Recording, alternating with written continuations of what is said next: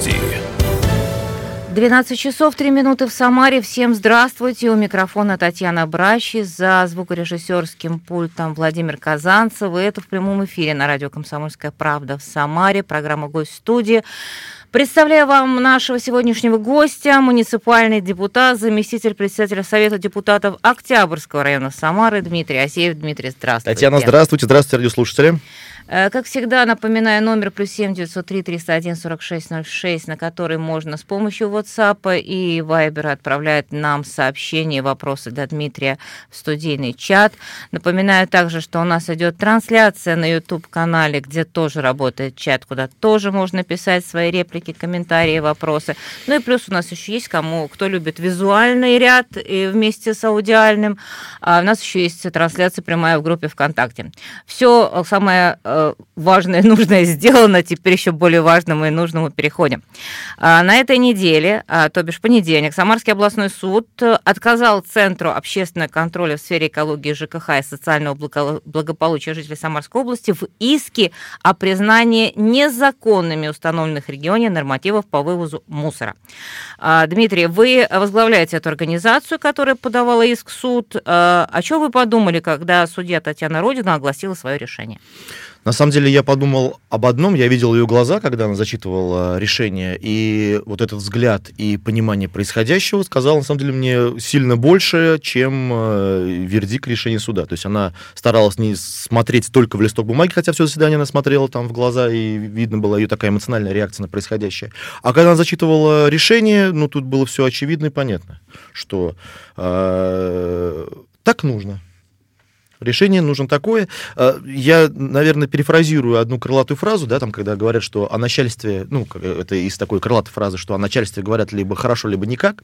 Я, благо, не адвокат и могу все-таки комментировать решение суда, в том числе по моему своему суждению. И поэтому здесь буду, как говорится, говорить честно. Все-таки решение, конечно... И само судебное дело, оно очень политизировано. Это дело имеет большой резонанс, вообще ситуация с мусором и с мусорной реформой. И было сразу понятно, что в суде первой инстанции мы... не получим положительного итога. Нам было главное... То есть, когда мы разговаривали с юристами, и напомню, во-первых, Центр общественного контроля, как организацию, ее создали депутаты 3 уровней, это Михаил Николаевич Матвеев, депутат Государственной Думы, Максим Анатольевич Федоров, депутат Губернской Думы Самарской, и я, как муниципальный депутат. И когда мы, Михаил Николаевич познакомился с такой мощной командой юристов, которая по другим регионам добилась положительного решения суда, и когда мы проговаривали, сразу целью первой инстанции было добиться того, чтобы суд принял к делу производству именно наш иск, потому что была огромная вероятность, что они откажут. Почему вообще был создан центр? Напомню, что депутат в рамках законодательства не имеет права быть представителем в суде и представлять интересы неограниченного круга граждан. То есть я, как человек, могу подать в суд и защищать свои интересы, либо там интересы моей семьи. А вот как депутат и обратиться в суд и представлять интересы граждан Самары и Самарской области я не могу. А вот Центр общественного контроля, как общественная организация, имеет на это право. Для этого она и была создана, и в уставе было прописано, что она представляет интерес неограниченного круга лиц. Собственно, все заседания, включая итоговое, вот это крайнее, которое уже состоялось, был ряд попыток, и там 50%, а заседание это было рассмотрение не дела по существу, а попытки понять, имеем ли мы право вообще подавать иск, а в чьих интересах мы действуем. Ответчики — это МинЖКХ, Департамент тарифов и цен регулирования, правительство Самарской области было в этот раз тоже соответчиком, и Экостройресурс.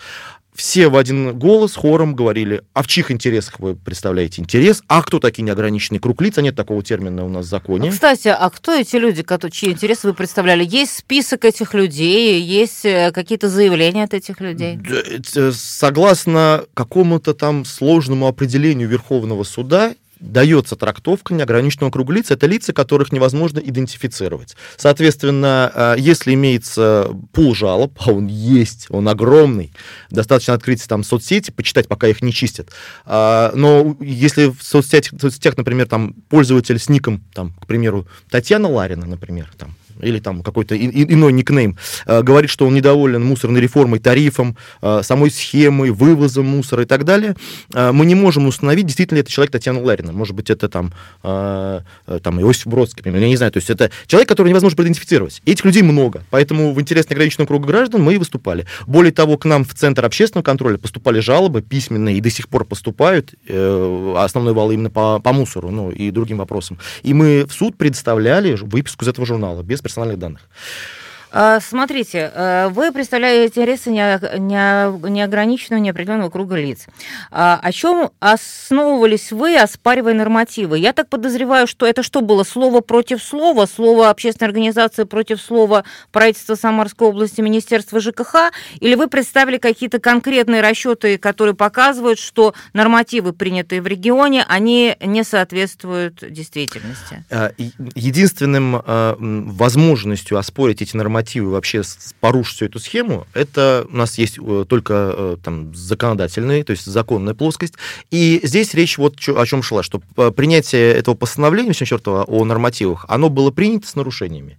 Был выявлен ряд нарушений при принятии этого, условно говоря, приказа закона, был выявлен ряд нарушений при формировании этих нормативов, был выявлен ряд нарушений в методике, потому что там, например, раз в 5 лет процесс формирования вот этих вот нормативов должен быть согласован там, с Российским экологическим обществом, оно РЭО называется.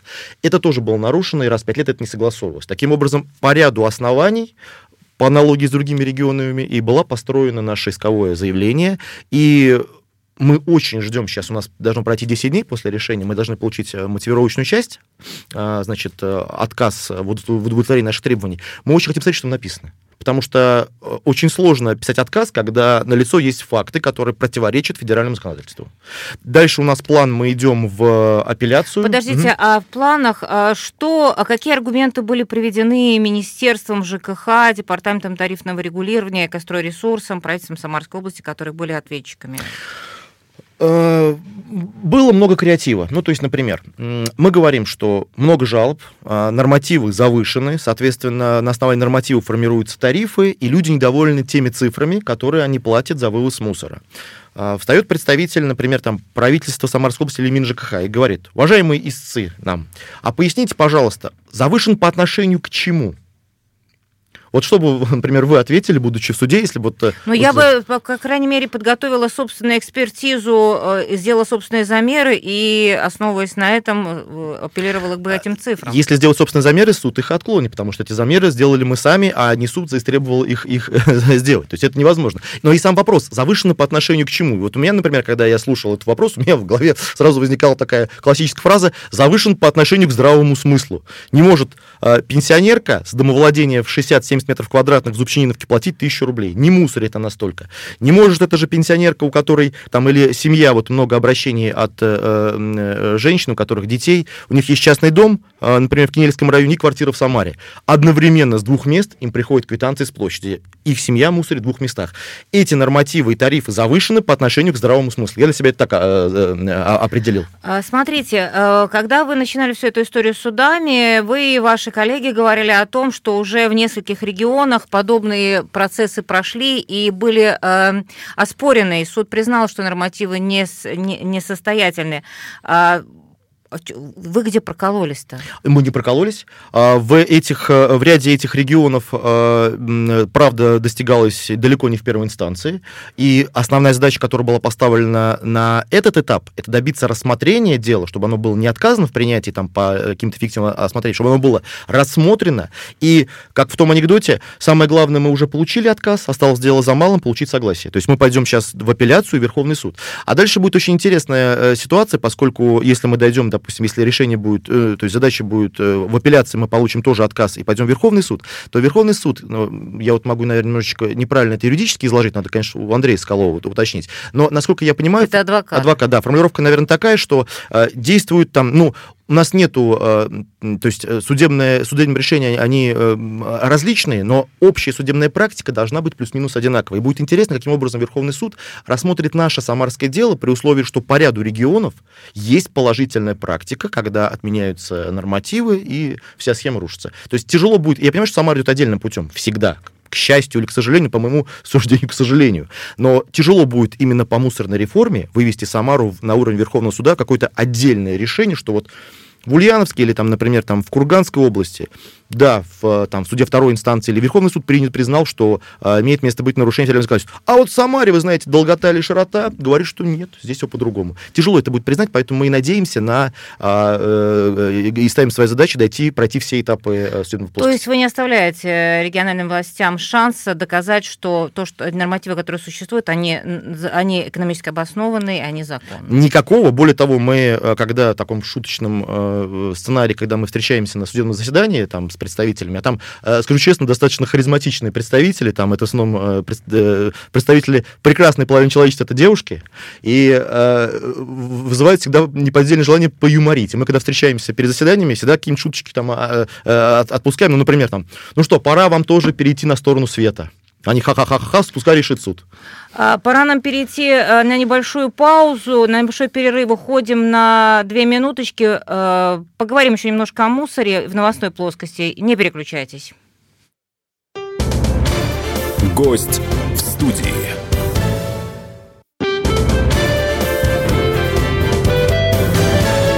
Гость в студии.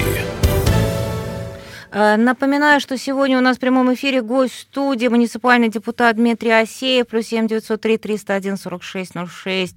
Это номер для сообщений Viber, WhatsApp на наш судейный чат для вопросов и комментариев. Есть также у нас чат на YouTube-канале КП Самара, где тоже идет трансляция. Кстати, в чате уже очень много сообщений появилось, я чуть позже их вам зачитаю, Дмитрий. А теперь хорошая новость относительно мусора. Региональные власти намерены отложить до 2027 года введение нормативов, они повышены будут, по мусору для индивидуальных жилых домов муниципальных районов. Как вам такая новость? Прекрасная новость. Если бы еще в конце была приписочка, вместе с этим рассматриваем возможность вообще отмены норматива, например, там, с 1 у нас когда там в июле меняются, да, в основном какие-то там тарифы и так далее, с 1 июля 2024 года я был бы еще больше счастлив. То есть, когда власть подводишь через суды, через запросы, через какую-то вот активность граждан к решению, если они сами говорят, что да, мы приняли решение, я буду этому несказанно рад. Это нас избавит от всех дополнительных этапов понуждения через суды. Может, это первый шаг к тому, что власти региона и региональные операторы пойдут все-таки к вам навстречу? Может, какие-то действия вообще что-то происходит, то есть видно, что... Да, вот я когда смотрю на происходящее, то сейчас, допустим, разговариваю там с людьми, которые работают в судебной плоскости, они говорят, мы завалены исками от Экостройресурса по, значит, принудительному забору денег у населения. Такого не было никогда, то есть они активизировали процесс сбора денег. Поступает информация от предпринимателей, там, от магазинов, от каких-то вот коммерческих структур, это вот Кировский промышленный район, включились в работу органы МВД, то есть сотрудники полиции, участковые, приходят в магазин и говорят, предоставьте нам договор на вывоз мусора. А на каком основании? Есть статья КоАПа 8.1.7, если я правильно помню, мне скидывали повестку, там есть штраф за нарушение там, как-то работы с обращениями ТКО, как так она формулируется, штраф 30 тысяч, кстати, для справки. Вообще мне вся эта история напоминает, вот, знаете, есть в медицине, да, там несколько этапов смерти. Это вот там, по-моему, называется преагония, агония, там, значит, пауза и потом биологическая и клиническая смерть. Вот преагония была в 2019 году, когда начинался этот судорожный процесс ввода мусорной реформы, бегала административная комиссия по, значит, районам, ходила по, значит, торговым точкам, нет договора, мы вам сделаем приостановку деятельности, собрали. Потом возникла пауза. Сейчас возникает агония. То есть видно, что это такой этап, значит, состояния, вот если говорить про человека, когда организм начинает судорожно бороться за жизнь. Там учащенное сердцебиение, дыхание. То есть организм мобилизует все возможные ресурсы, чтобы сохранить жизнь. И вот сейчас у меня есть такое ощущение, что возникает эта агония. Вот эти вот вал судебных, подач судебных исков от Экостройресурс, чтобы собрать деньги. Подключение органов МВД, которые у меня вообще вызывают, честно говоря, вопрос. Я сегодня после эфира пойду в прокуратуру, надо будет спросить, насколько это законно. При, значит, подключении туда администрации, а, видимо, администрация предоставлять данные, у кого нет договора на вывоз мусора. Это вообще вызывает вопрос соблюдения законодательства о персональных данных. Эти данные, видимо, транслируются с участием Экостройресурса в органы МВД. То есть происходит агония. Ну и, видимо, после этого начнется процесс, который, по моему суждению, по мусорной реформе необратим. Это клиническая биологическая смерть этой схемы, которая из себя, по моему мнению, не представляет ничего полезного, кроме сбора денег у населения. Сергей Советкин в чате спрашивает, интересно, сам Дмитрий верит в суд? Все давно пройдено другими. Как в том фильме «Все уже украдено до нас». Здравствуй, Сергей.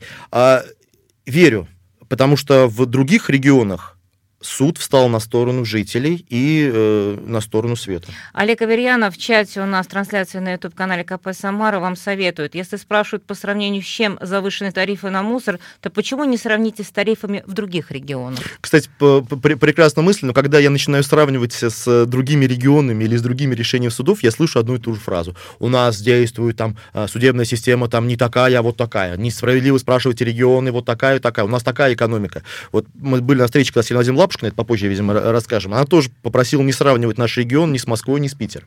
Поэтому сравнение, к сожалению, не нравится нашим чиновникам. Сергей Советкин пишет, где петиция об отставке губернатора Лапушкиной? Где вообще суета и борьба за власть в городе коммунистов? Будь губернатором Матвеев и Асеев на месте Гаршиной, глядишь, и проблема бы решилась, спрашивает Советкин. Да, где активность? Это вот вопрос к Сергею, к жителям, к активным. Вот Сергей молодец, активный, но, к сожалению, наших жителей активных не так много. Они есть, но их не так много.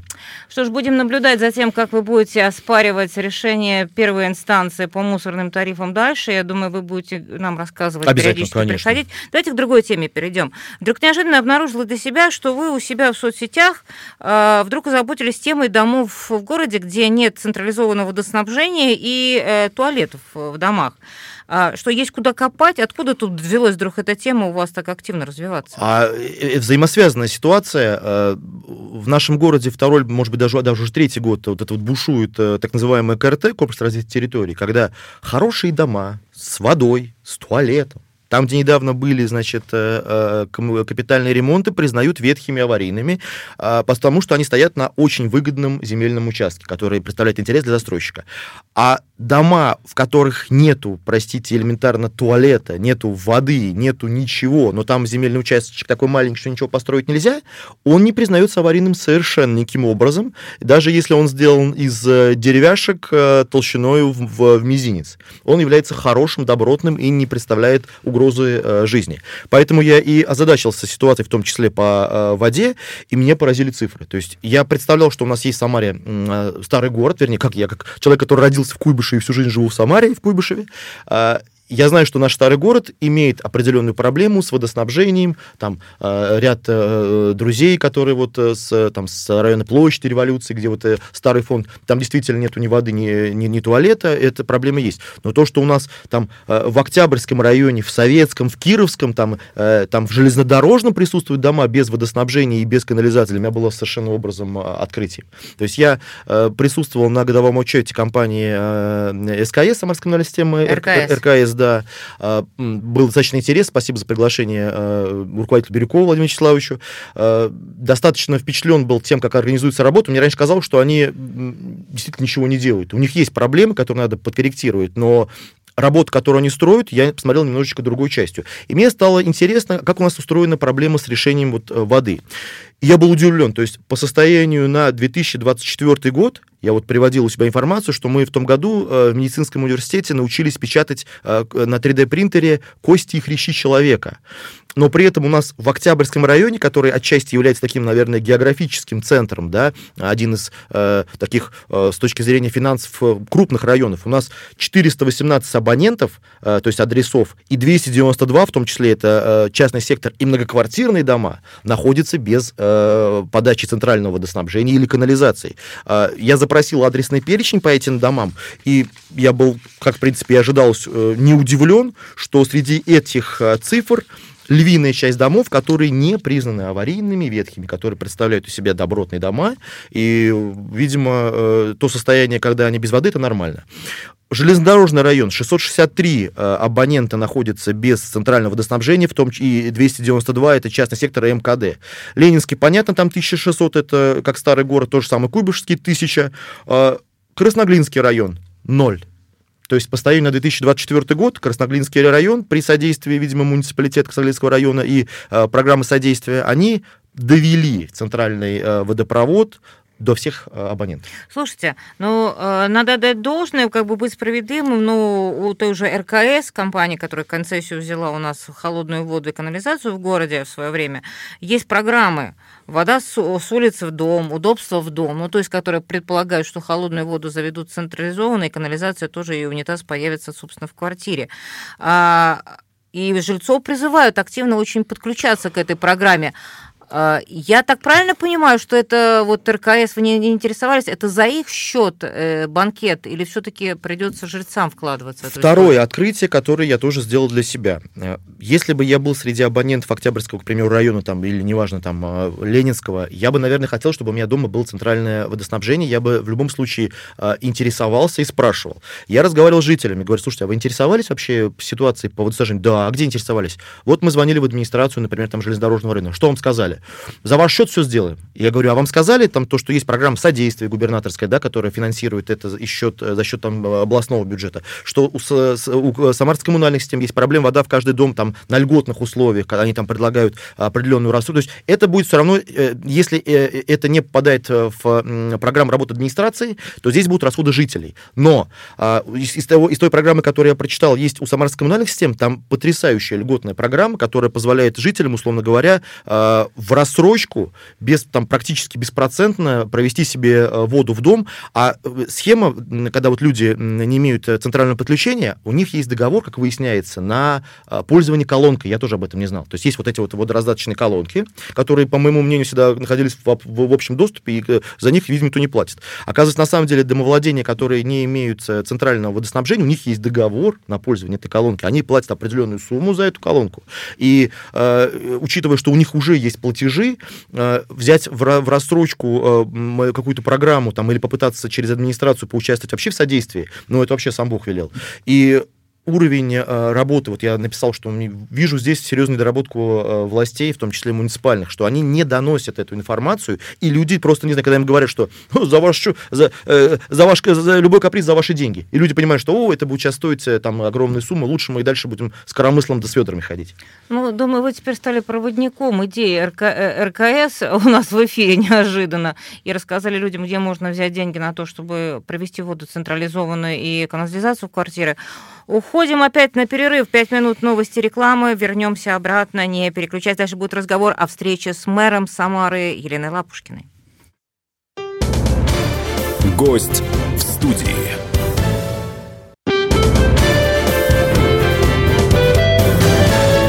Гость в студии. Напоминаю, что сегодня в прямом эфире в гостстудии муниципальный депутат Дмитрий Асеев, он же заместитель председателя Совета депутата Октябрьского района Самары, то есть человек при должности в райсовете. +7 903 301 46 06 номер для сообщений через Viber, WhatsApp. Также работает чат на YouTube-канале КП Самара, где тоже идет прямая трансляция с муниципальным депутатом Дмитрием Асеевым. Я обещала нашим слушателям, радиослушателям, что после перерыва мы поговорим с вами, Дмитрий, о том, как вы ходили на встречу с главой Самары Еленой Лапушкиной. Я так понимаю, это у вас такая большая первая встреча была? Да, действительно. Напомню радиослушателям, это встреча, которая действительно формировалась долгое время. Она была инициирована Михаилом Николаевичем Матвеевым с Государственной Думы. В прошлом году было совещание у губернатора с депутатами Государственной Думы и сенаторами. И одним из вопросов, который Михаил Николаевич задавал, это эта острая проблема по, во-первых, это комплекс развития территорий, застройка, огромная нагрузка на социальные структуры, школы, больницы. Мы приводили пример космопорт, даже Просека. То есть, идет грандиозное какое-то перепланирование города в плане строительства, а с точки зрения социальной инфраструктуры ничего не меняется. И при этом не меняется с точки зрения коммуникаций. Все это вешается на старые коммуникации, которые без того трещат. И все это дело было одним из таким комплексным вопросом этого совещания. Перед этим совещанием был ряд встреч с прокуратурой области, городской прокуратурой. Была проработана общее понимание, что мы хотим. И 9 февраля встреча состоялась. Была Елена Владимировна Лапушкина, глава города, руководители структурных подразделений, Харитонов, первый заместитель. А с нашей стороны был Михаил Николаевич Матвеев, Государственная дума депутат, Максим Анатольевич Федоров, губернский дума депутат, и я как муниципальный депутат. Собственно, суть кратко расскажу. Долго мы разговаривали, наверное, часа полтора-два было вот это вот совещание. Достаточно эмоционально оно прошло, то есть в хорошем смысле. Значит, расскажу об итогах. И перед итогом скажу, что я был восхищен прокурором. У нас был на встрече заместитель прокурора города Никитина Татьяна Борисовна, отчество могу перепутать, сейчас, потому что в эфире немножечко волнуюсь. Потрясающий заместитель прокурора. Вот такого прокурора нам да в суд по мусорным нормативам. Бойко.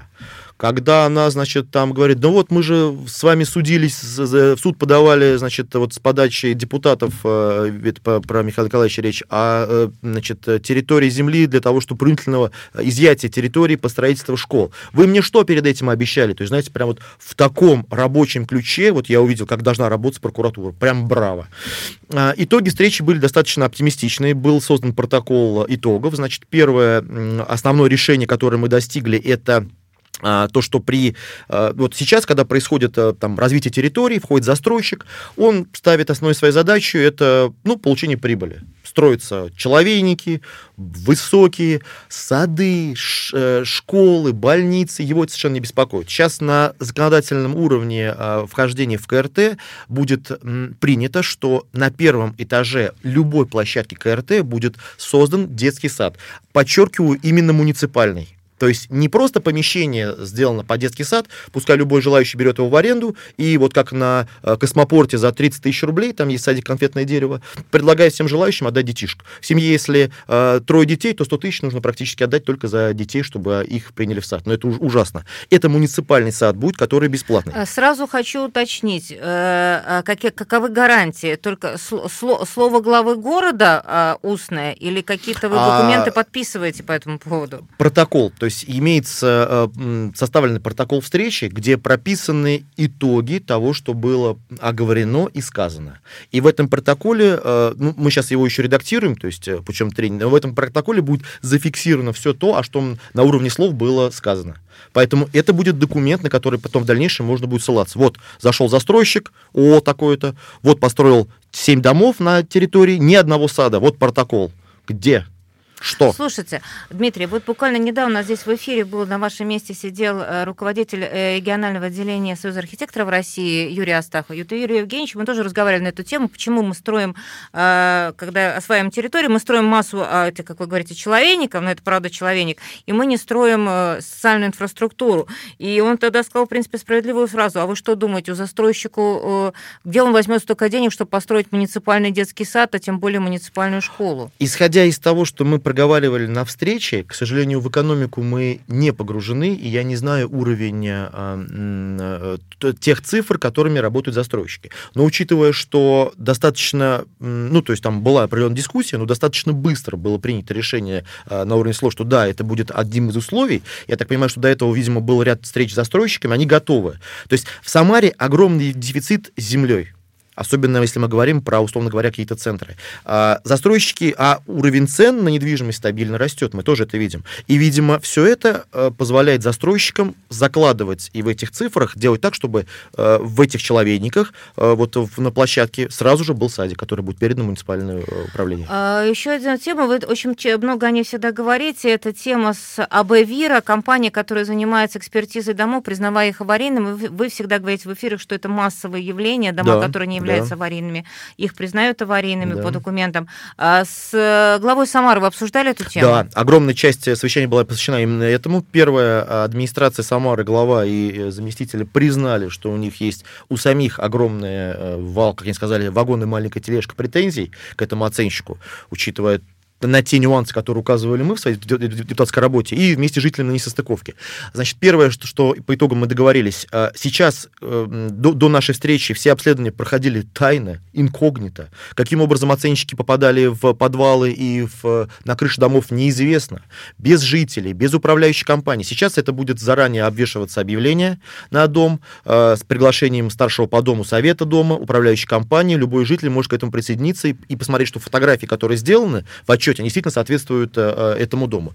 Второе, значит, я, наверное, тоже один из нечастых случаев, когда я похвалил администрацию Октябрьского района, там, где я депутат, мы там ввели практику, когда межведомственная комиссия при районе не согласна с итогами экспертизы ВИРа, и администрация района имеет право пригласить стороннего эксперта, и там возникло такое вот сотрудничество с строительным, ну, с техническим университетом. Приходит профессура, либо кто-то там из, видимо, возглавляющий какую-то кафедру, который имеет основание, то есть там проводить, скажем так, мониторинг здания. Он говорит, что, слушай, ну вот здесь написано, что в отчете имеют место быть там необратимые разрушения, значит, несущих конструкций. Мы же с вами видим, что имеет место быть трещина штукатурного слоя. Что мэрия по этому поводу обещает сделать? Будет сейчас намечено совещание уже на базе, значит, как пример, на базе Октябрьского района, где вот этот пример сотрудничества будет взят и расклонирован по остальным районам Самары, где администрация имеет право взять стороннего эксперта, который, если они не согласны с итогами экспертизы АБВИР. Не разговаривая о том, что деньги все-таки были выделены бюджетные на то, чтобы компания работала на экспертизе, будут ли каким-то образом решен этот вопрос? Разговаривали, и это было сделано в паре с другим вопросом. Сколько домов на этот год заложено у АБВИР? Они начали там быстренько так вот цифры путаться, но из того, что я услышал, на этот год там почти в 3-4 раза меньшее количество домов уже заложено по экспертизам. Еще говорит, что денежки они начали экономить. И еще маленький пункт добавлю. Отдельный пункт дома, где был капитальный ремонт. Я очень четко проговорил с Еленой Владимировной, что после капитального ремонта 60 месяцев, это 5 лет, срок гарантийного обслуживания дома после ремонта. Нелогично, когда в течение 5 лет и более, ну, 5-6 лет, я такой срок называл, когда признается дом аварийным, если за это время был сделан капитальный ремонт. По этим домам будет выделено отдельное дело производства, там, где крайние 5 лет был капитальный ремонт. Олег Зверев спрашивает, городская программа 2020, безымянка, новое дыхание, что пошло не так? Хороший вопрос, Олег. Не так много времени. Спасибо, кстати. Олег. Но, видимо, на бумаге хорошо, а процесс реализации пошел неправильно. Для тех, кто не знает, в том числе я, что это за программа 2020? Насколько я понимаю, там была программа Олег меня подкорректирует, если не прав. И, допустим, застраивается территория, строится дом, в этом доме должны даваться какие-то квартиры, и потом зачищается остальной участок территории. Ну, то есть это если я правильно, Олег, подкорректируйте меня, если я немножко неправильно об этом говорю. В принципе, вы довольны встречей с главой города? У вас больше оптимизма или пессимизма?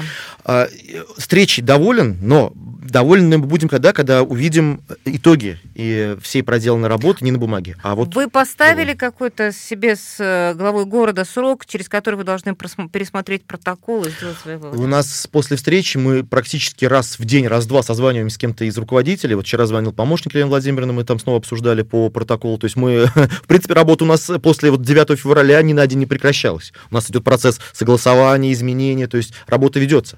И, в принципе, срок, я так думаю, что уже... наверное, на следующей неделе уже... А там даже сроки были указаны. До 1 марта у нас там же по указанному из вопросов был указан срок проработки. Вот по опыту по Октябрьскому району там срок, по-моему, до 1 марта. То есть на следующей неделе будет какое-то развитие событий. Но сроки, в общем, сжатые. В основном это вот прям март практически. Вы сказали перед эфиром, что вы идете сразу после нас в прокуратуру. О чем будете говорить с прокуратурой? Коротко прям. Уборка снега. Прокуратура начала работу, хотя странно, я ее подавал 29 января, вот 21 сегодня число, да, 21 февраля они решили встретиться вживую по всем адресам, по которым я указывал на нарушение по уборке снега. Цель не убрать снег, потому что там, где надо, снег уже убрали, а цель выявить нарушителей, которые это допустили, и чтобы они понесли справедливое наказание. Это был муниципальный депутат в прямом эфире Дмитрий Асеев. Большое спасибо вам, Дмитрий. Спасибо вам. Всем активным, кто сегодня нам писал в чате, постаралась задать максимальное количество вопросов. У нас буквально в 16 часов у нас еще будет на радио «Комсомольская правда» в Самаре программа «Рецептурная педагогика» с Дарьей Марченко. Это стоит в программе. 18 часов темы дня с Олегом Зверевым. И в 18.45 5 вопросов Лизе Алерт. Еще раз всем спасибо большое и оставайтесь вместе с нами. Гость в студии.